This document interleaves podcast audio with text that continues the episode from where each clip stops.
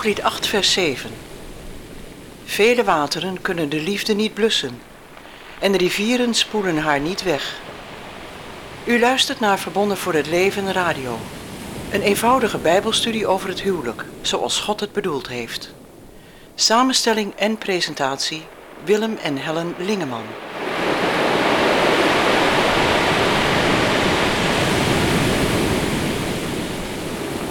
Welkom bij de voorlaatste aflevering van deze serie. Hierin willen we nadenken over de vraag: Nemen we Gods voorschriften serieus?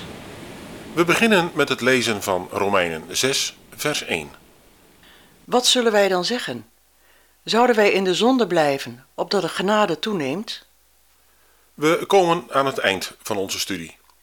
Is alles nu gezegd? Nee, zeker niet. Het woord van God is een onuitputtelijke bron van Zijn liefde. Een bron waardoor we Hem steeds beter kunnen leren kennen. Maar we moeten wel putten. We moeten wel die emmer laten zakken, ophalen en drinken van het levenswater. Je hoort soms dat hertrouwden in hun nieuwe relatie wel tot zegen kunnen zijn voor anderen.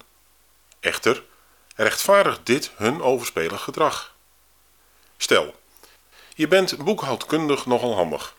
Je werkt bij een bank en je weet die bank voor 1 miljoen euro op te lichten. Niemand die iets opvalt. En ook in de jaarverslagen wordt, tot je grote opluchting, de diefstal niet opgemerkt. Toch blijf je met een miljoen euro zitten, want je kunt het je niet permitteren er ook maar iets mee te gaan doen. Dat zou immers direct opvallen. Uiteindelijk besluit je het geld in gelijke porties te verdelen en anoniem aan verschillende kerken en zendingsorganisaties te geven. Die kerken kunnen prachtige dingen doen met het geld.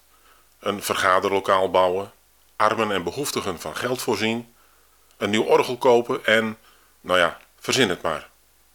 En ook zendingsorganisaties hebben al een lijst met fantastische bestemmingen klaar liggen. Er zijn wel duizend zinvolle dingen die met dat geld gedaan kunnen worden. Maar het blijft gestolen geld. Als Petrus in Johannes 21 vragen aan de Heer Jezus stelt, krijgt hij een kort antwoord. Het komt hierop neer. Dat gaat je niets aan. Bemoei je er niet mee. Wees jij nou maar gehoorzaam. Johannes 21, vers 20 tot en met 22. Toen Petrus zich omkeerde, zag hij de discipel volgen die Jezus liefhad, die ook bij de maaltijd naar zijn borst overgeleund en gezegd had: Heer, wie is het die u overlevert? Toen Petrus dan deze zag, zei hij tot Jezus: Heer, maar wat zal er met deze gebeuren? Jezus zei tot hem: Als ik wil dat hij blijft totdat ik kom, wat gaat het jou aan? Volg jij mij. Ook voor ons geldt, net als voor Petrus, dat we gehoorzaam moeten zijn. We mogen geen geld stelen. We mogen niet andermans eigendommen stelen. We mogen niet de vrouw of man van een ander in bezit nemen.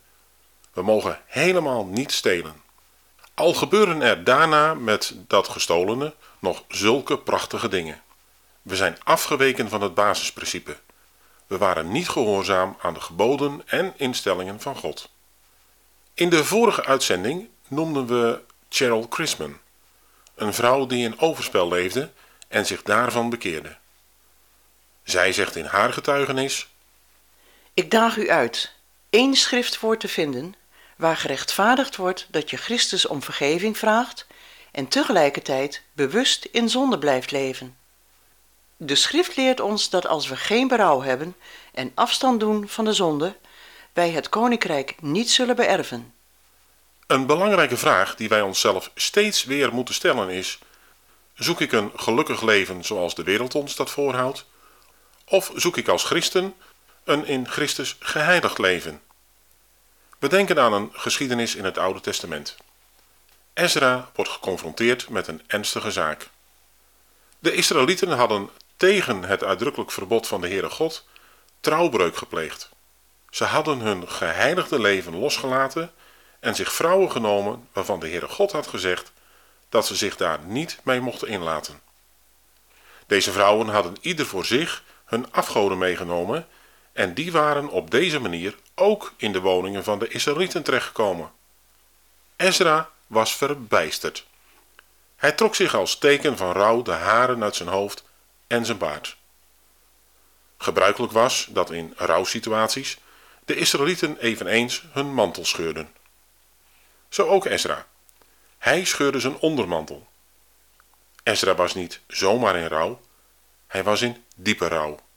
En dat als gevolg van de zonden welke door Gods volk waren gedaan. Ezra 9, vers 1 tot en met 4. Toen dit gebeurd was, kwamen de oversten tot mij en zeiden: Het volk Israël, de priesters en de levieten, hebben zich niet afgezonderd gehouden van de volken der landen, wat hun gruwelen betreft. Want zij hebben uit hun dochters vrouwen genomen voor zich en hun zonen, waardoor het heilige zaad zich vermengd heeft met de volken der landen. Ja, de oversten en de leiders zijn in deze trouwbreuk voorgegaan. Toen ik dit vernam, scheurde ik mijn kleed en mijn mantel, trok de haren uit mijn hoofd en uit mijn baard en zat verbijsterd neer. En tot mij kwamen samen allen die beefden voor de woorden van de God van Israël, wegens de trouwbreuk der ballingen. Maar ik bleef verbijsterd neerzitten tot het avondoffer. We begrijpen dat we de situatie niet één op één kunnen overzetten als het in onze tijd gaat om overspel. Toch zijn er wel degelijk overeenkomsten die ons aan het denken moeten zetten. Hoe ging het verder met Ezra? Hij doet schuldbeleidenis voor God en spreekt het volk toe. We lichten een enkel vers uit die toespraak. Ezra 9, vers 12. Dus moogt gij uw dochters niet aan hun zonen tot vrouw geven, noch hun dochters voor uw zonen tot vrouw nemen. Zoek nimmer hun welzijn en hun geluk, opdat gij sterk moogt zijn, het goede des lands moogt eten en het voor altijd aan uw kinderen ten erfenis moogt geven. Ezra zegt hier zonder omwegen dat de Israëlieten hun zonen geen vrouwen mogen geven die hen niet toekomen. Wees sterk, zegt Ezra, zoek nooit het geluk en welzijn van uw kinderen in een situatie van ontrouw. Ezra 10, vers 7 en 9. Daarop deed men een oproep uitgaan door Juda en Jeruzalem, tot al degenen die in de ballingschap geweest waren, om zich te Jeruzalem te verzamelen. En alle mannen van Juda en Benjamin verzamelden zich binnen drie dagen te Jeruzalem, en wel in de negende maand, op de twintigste der maand. Het gehele volk zat neer op het plein van het huis Gods, rillend, zowel om de zaak als door de regenbuien. Het volk had massaal trouwbreuk gepleegd en in opdracht van Ezra zaten ze nu op het tempelplein om aan te horen hoe het verder met hen moest. Ezra 10, vers 10 en 11. Toen stond de priester Ezra op en zeide tot hen: Gij hebt trouwbreuk gepleegd, omdat gij vreemde vrouwen hebt gehuwd. Daardoor hebt gij Israëls schuld nog vermeerderd. Maar geef nu eer aan de Heere, de God van uw vaderen. Doet wat hem welgevallig is en scheidt u af van de volken des lands en van de vreemde vrouwen. Het is een goddelijk principe om zonde ook als zonde te benoemen en deze vervolgens onmiddellijk uit ons midden weg te doen. En als het een collectieve zonde betreft, moeten we die als gemeenschap, als gemeente, uit ons midden weg doen.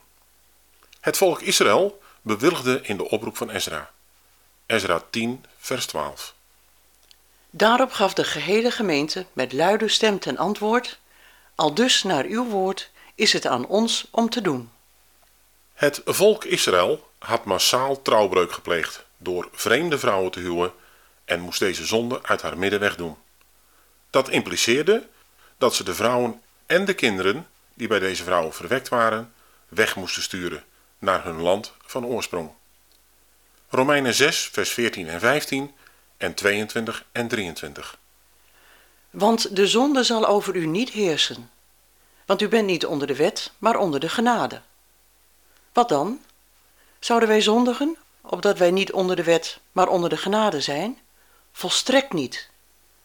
Maar nu van de zonde vrijgemaakt en slaven van God geworden, hebt u uw vrucht tot heiliging en het einde het eeuwige leven.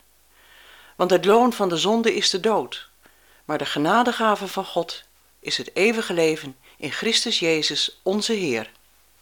Gerry Velema schrijft in een column Wat is genade? Een oord of een poort? Bedoelt God met genade een verblijfplaats voor zondaars om zich daar op te houden onveranderd? Of bedoelt hij een doorgang naar de smalle weg van Jezus, die ook wel eens een christenreis naar de hemel genoemd is? We zijn aan het eind van deze aflevering gekomen. We willen u oproepen om uw vragen, misschien moeite, aan onze Hemelse Vader voor te leggen. Als u dat met een oprecht hart doet, zal Hij u zeker verder helpen.